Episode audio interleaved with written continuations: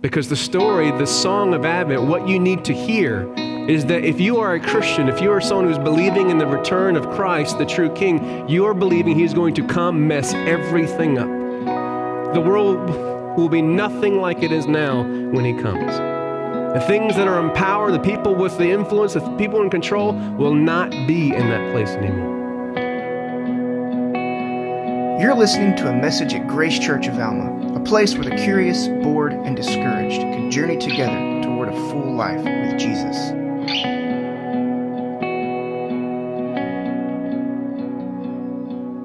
If you've done some research, you'll say to me, What are you talking about? Advent and Christmas. Uh, you know, the Christmas tree outside is more e- uh, Egyptian and uh, it's more Roman than Christian.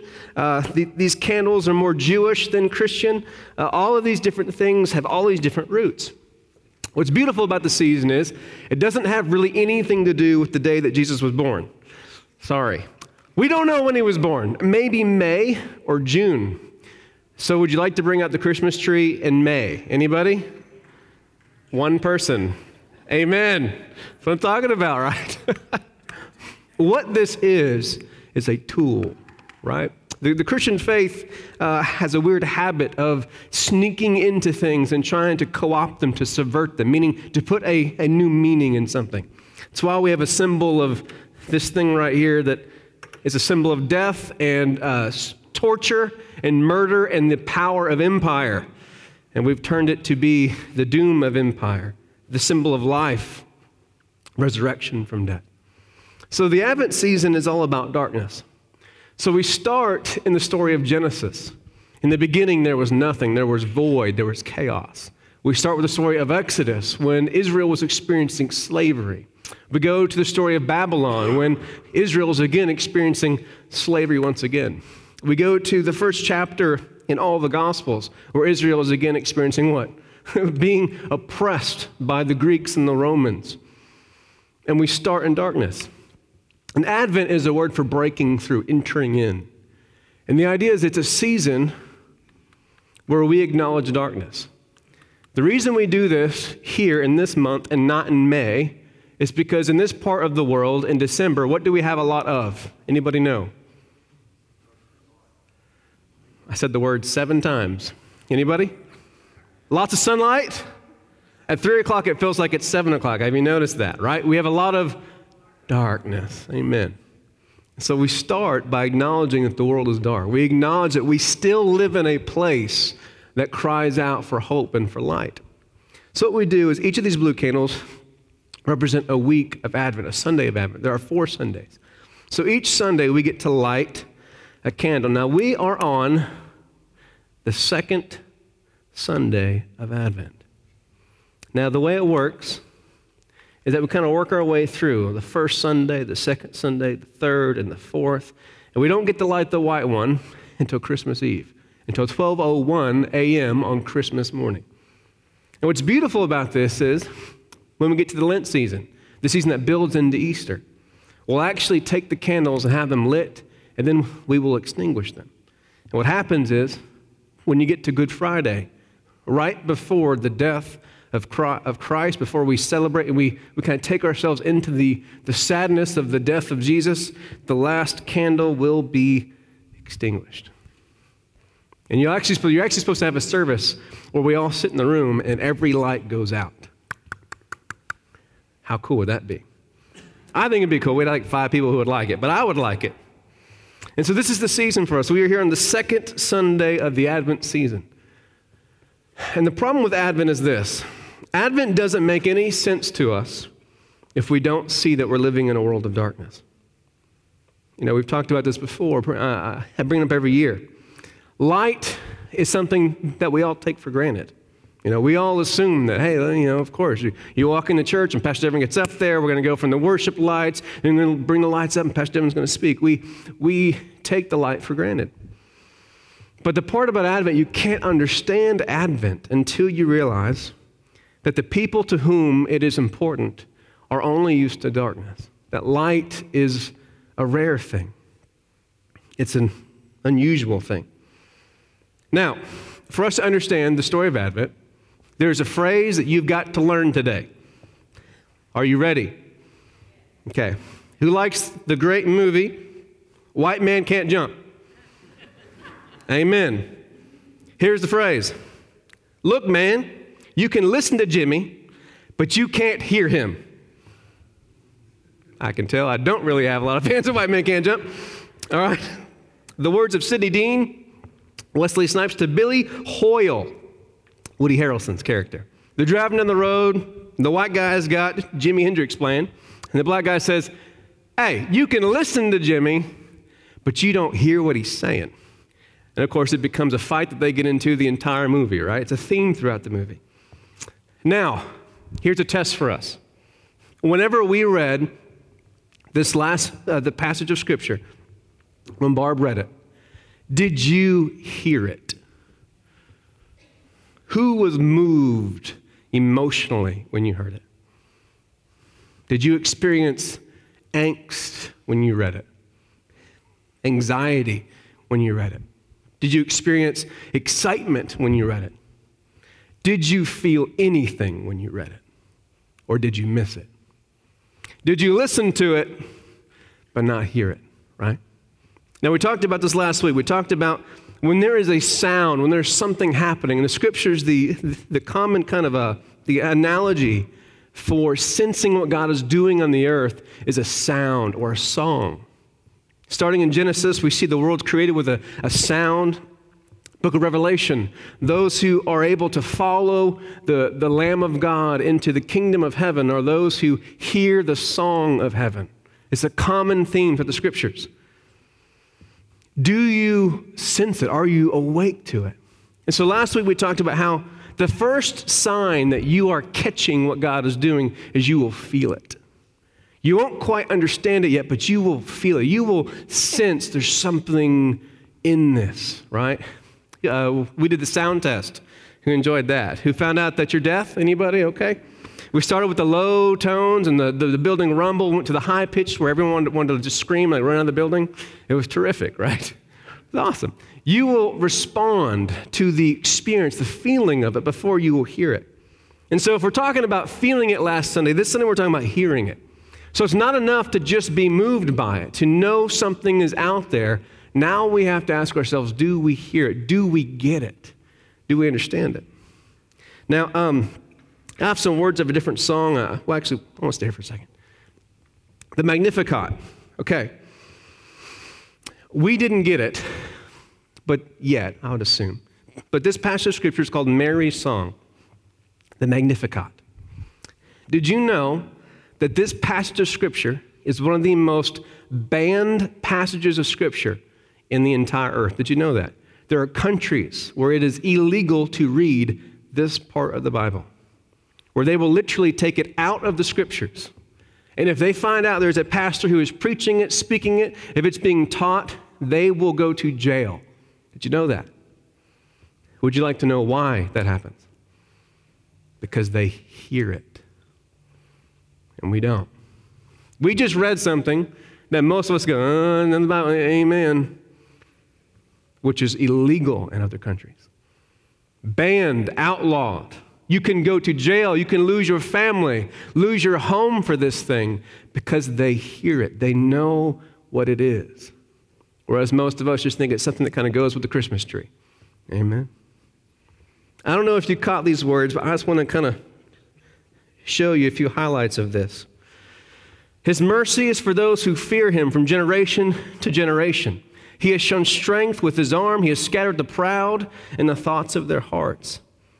He has brought down the powerful. The word used in the Greek is brought down the rulers, the dynasties. He's brought down the dynasties, the, the nations, if you would. Brought down the powerful from their thrones and lifted up the lowly.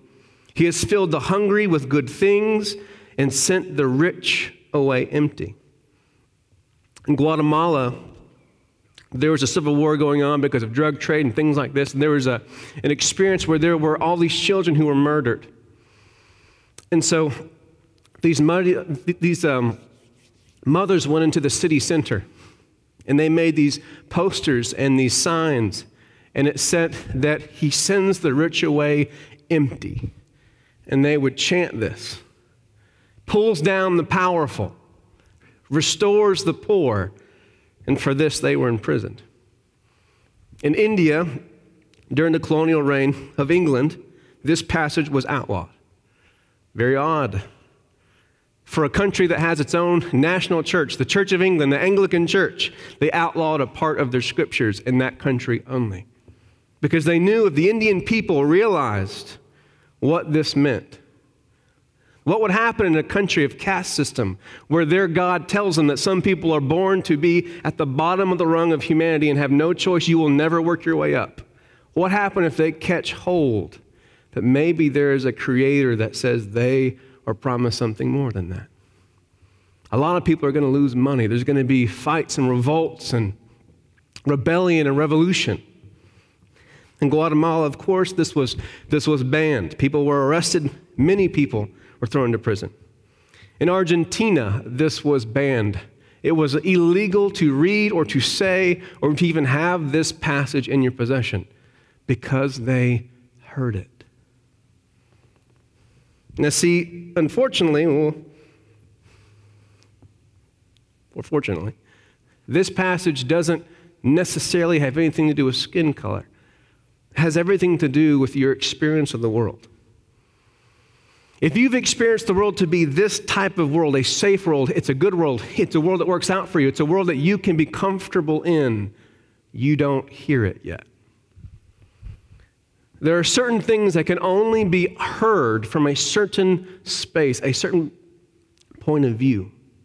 Now, in our country, there is a very interesting heritage to this passage and to the Bible in general. One of the things I love about the places that God took me in my journey to find more of Him was I got to experience the scriptures from very different points of view. On average, if you go into an African American church in this country right now, they will be preaching from an Old Testament passage. If you go to most white churches in this country, they'll be preaching from a New Testament passage, specifically the Apostle Paul. These are all averages and assumptions, right? But when you go to an African American church, they speak often about the passages of Exodus. They talk often about the, the story of God's redeeming Israel from Pharaoh, from Babylon. I have a different passage of sacred text for you guys to read here. This is a, an old spiritual.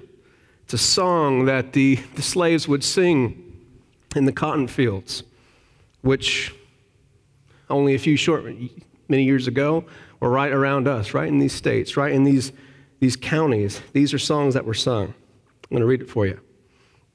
It's called Go Down Moses. When, it, when Israel was in Egypt's land, let my people go. Oppressed so hard they could not stand, let my people go. Thus saith the Lord, bold Moses said, Let my people go.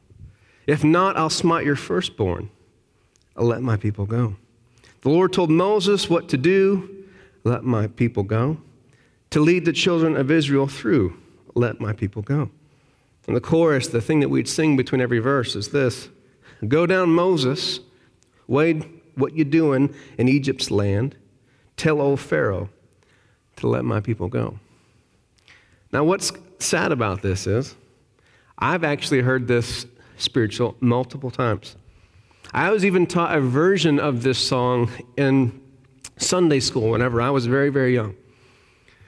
And it, I, I've listened to this multiple times, but I've never heard it.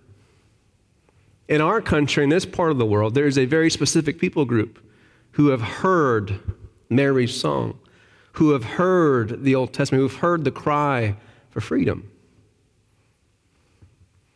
In our country, there is something that we've experienced with slavery where there, there is a, a group of Christians who connect, who get it, who know it.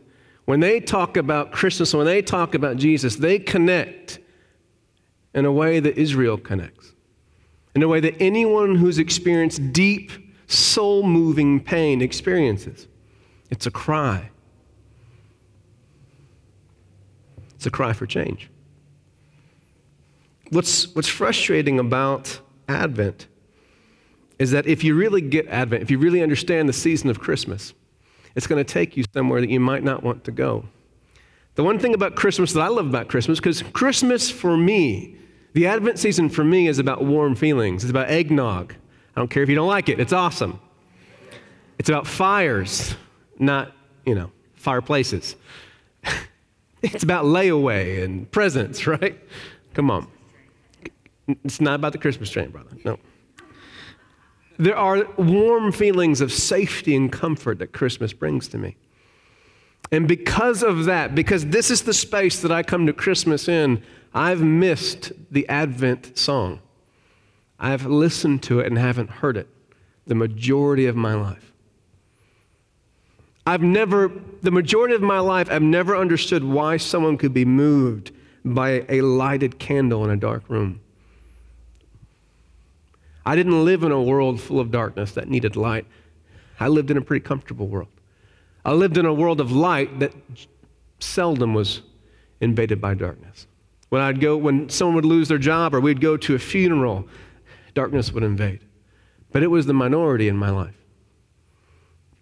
Last night I was trying to prepare, and news broke uh, in the uh, Fayetteville uh, Square. We were actually driving by the square, and it was Jude who said, Hey, can we go see the lights? And I was driving, I just thought, no, we're not going to do that tonight. And so we, I mean, you know, I was like a block away from it. And of course, we, we, we saw the police cars after we were leaving. We saw the police cars coming in. And, and so I got online, checked Twitter, and we heard about the news that a police officer had been executed over there that night. All the police officers were told to turn off their body cams because the news was about to be broken to them. Someone who they love had just been killed in cold blood.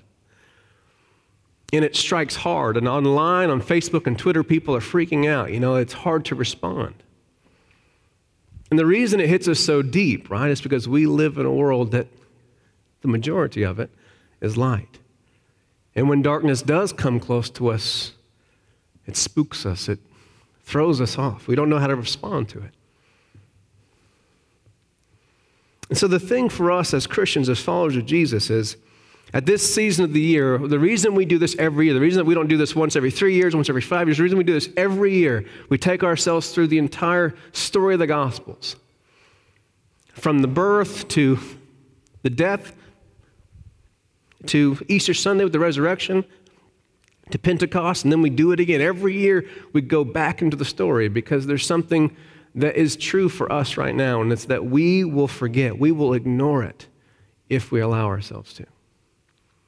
We will allow Christmas to just be warm and fuzzies and the comfortables, and we won't allow the real message. We won't allow ourselves to hear the actual song. And White Man Can't Jump, the reason that the buddy was getting upset the reason he was getting mad was because here is Woody Harrelson. He's just having a good, he's just listening to Jimi because it sounds good.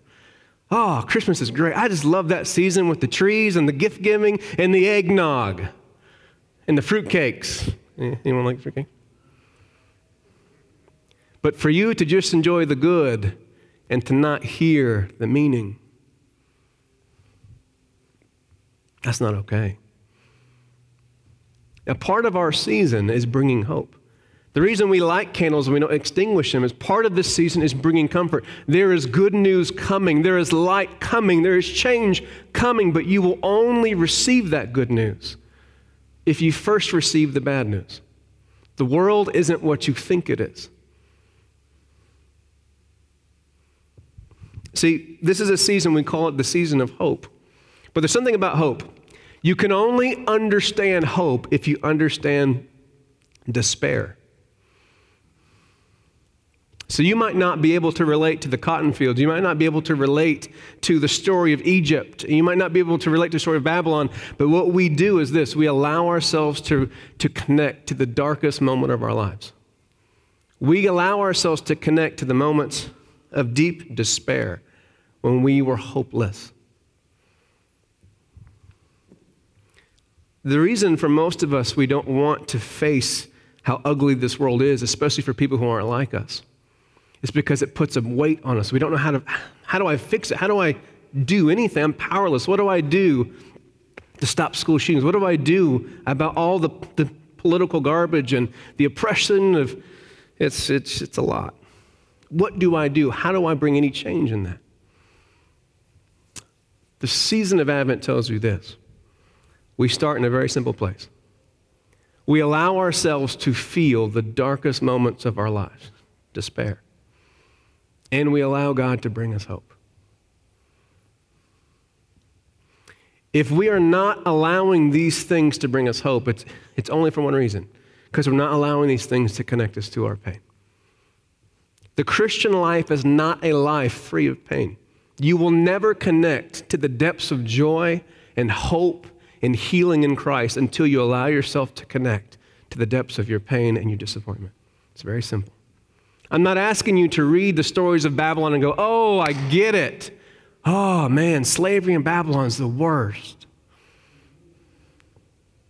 I don't expect you to know what it was like to be in the cotton fields. You can't know that. But what you can know is the depths of the worst night, the worst day, the worst moment of your life. And we start there. Because the story, the song of Advent, what you need to hear is that if you are a Christian, if you are someone who's believing in the return of Christ, the true King, you are believing He's going to come mess everything up. The world will be nothing like it is now when He comes. The things that are in power, the people with the influence, the people in control will not be in that place anymore. That is our hope. And it might, mm, we don't have time to go into what this might mean for us as individuals. But if you don't live in a world that desperately needs Christ to change everything, then you haven't heard it yet. You're just listening for fun. This is the message of Advent. The reason that light is coming is because this world is full of darkness, because this world needs change. And we are the people who are supposed to be walking around with hope that this world is going to change. Would you guys stand with me? So this is normally our time where we take corporate communion, and I know that we're short on time. We, we wanted to really make sure that we made some time for some other things. What we're going to do is uh, we're going to take the lid off the, uh, the, uh, the juice, and as we close, we're going to make sure the table's open. And I encourage you to linger and to take this on your own with your families and with friends if you have time to do so. Again, you might have taken the bread and the juice a million times in your life. And the majority of those times it was ordinary. But if you continue to press in with God, there will be a day when you feel a million miles away from God, from anyone else. You feel completely and absolutely alone. And in that moment, for some reason that's not logical, it doesn't make sense, being able to touch and smell and taste something that reminds you of God. To drink this grape juice that in some way connects your emotions to make you realize that you are not alone in that moment. It will transform you. You will hear the song of Mary a few hundred times in your life, and it won't mean anything to you. But there will be one day when you have lost someone or something, and this world and how unfair it is will just crash down all around you. And you will cry out in the depths of you and say, Please. So, Father, we just come to you this morning. We hide from our pain because it disturbs life, it messes things up. We don't have time to be sad or upset or angry or overwhelmed. We don't have time for that. People need us, we have jobs and things to do, places to be. But Lord, I ask that we would have a place this week, somewhere this week. We can't change everything on our own. We can't change the world right now. We can't fix every injustice that's happening right now. But I ask that you would give these people, these families, these individuals the strength to start. That we would be people who would be moved by the pain around us. The next time we hear of a school shooting or of a death or someone with cancer, that we wouldn't be able to just ignore it, that it would move us, would affect us. Lord, I pray that we would be strong enough to be people of hope and people of faith. We wouldn't have to hide one to have the other. So, Father, I just pray, Lord, that this morning that you would meet us exactly where we are. We need hope. We need you.